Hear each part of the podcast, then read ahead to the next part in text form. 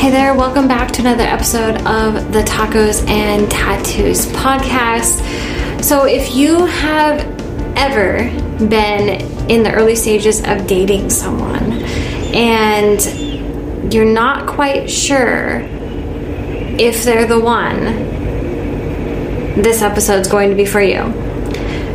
So this morning I was out for a walk on the beach with my puppy dog, and one of my clients sent me a message, and she asked, uh, well, a little backstory is she just came out of an abusive relationship um, probably about a year ago now and she's been getting back into dating putting herself out there and she's she has met a few guys that were pretty cool. One of them didn't work out, and this other one, uh, she's really enjoying spending time with. And so this morning she asked me, she said, How do I know if he's the one?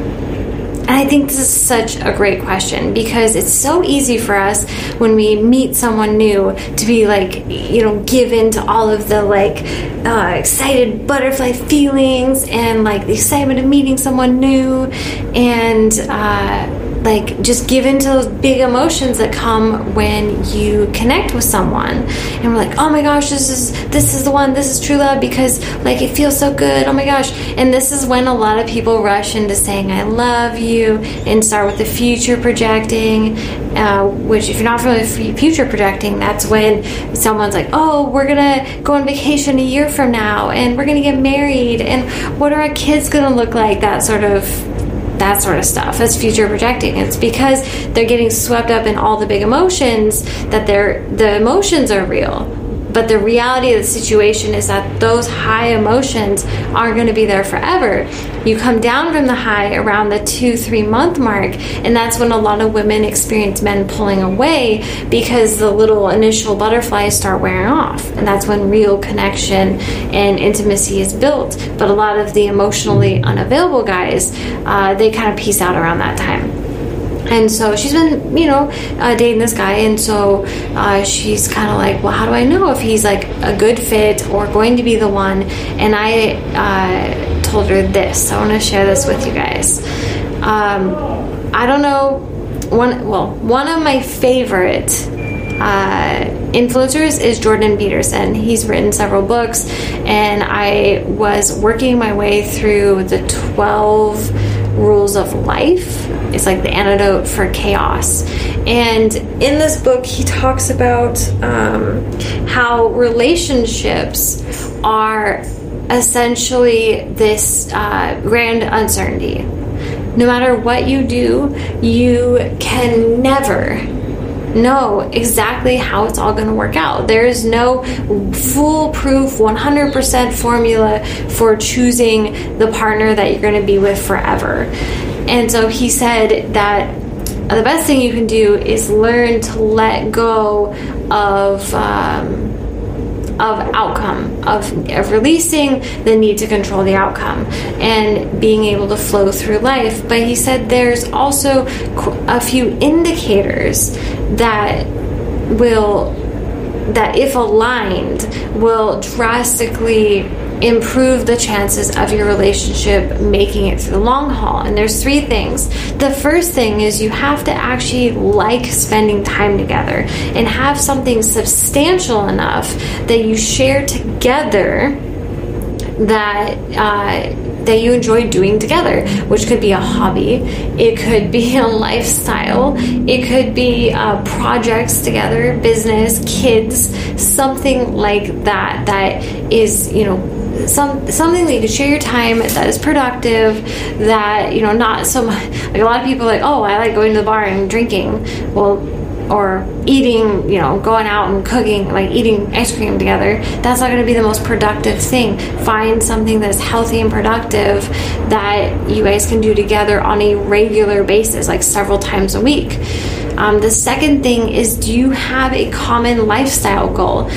Is each person going to be growing in the same direction, working towards the same things.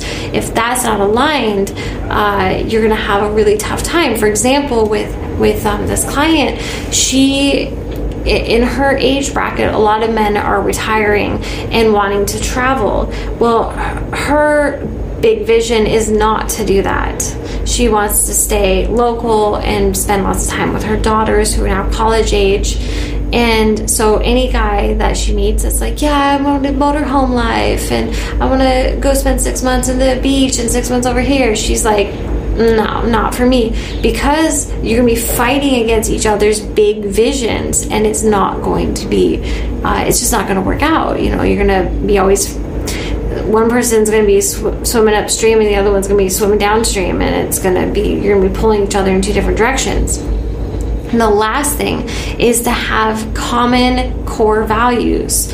Uh, this is something that most people i talk about this a lot. Values are essentially everything when it comes to a successful relationship. I believe they're, they're essentially everything because if you don't align on the big things, if you don't agree on the big things, then you're always going to be fighting. You're always going to feel unseen, misunderstood, and lonely in the relationship. And it's not anybody's fault. It's just you're not compatible because you believe different things about the world and you see the world in different ways because your values, what is important, the most important things to you, aren't aligned. For example, my best friend, she is uh, vegan.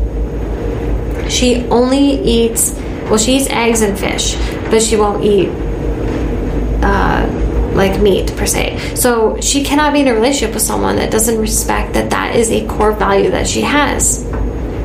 Where we can be friends, but she can't have a boyfriend that is going to be eating steak dinners while she's cooking fish because it's just going to be hard for her um, because she believe you know she has these core beliefs about animal cruelty and the meat industry and whatever and so you know what the first thing you have to do is know your core values know your uh, life's big rock lifestyle goals and have hobbies and things that you enjoy that you can share with someone that equally enjoys those as well. So if you can find someone that matches with those three things, first you have to know yourself, right? You have to know yourself, and then you have to start looking for someone that aligns with those core beliefs that you have and those core, that direction and other interests. And then you'll be able to find someone that is going to be compatible for a relationship with you for the long haul. So you gotta like each other and that comes with having those similar things in common. So I hope this helps. Thanks for listening, and of course, leave a review on your favorite listening platform because it helps us to reach more women in need. And yeah, I will talk to you again in the next episode.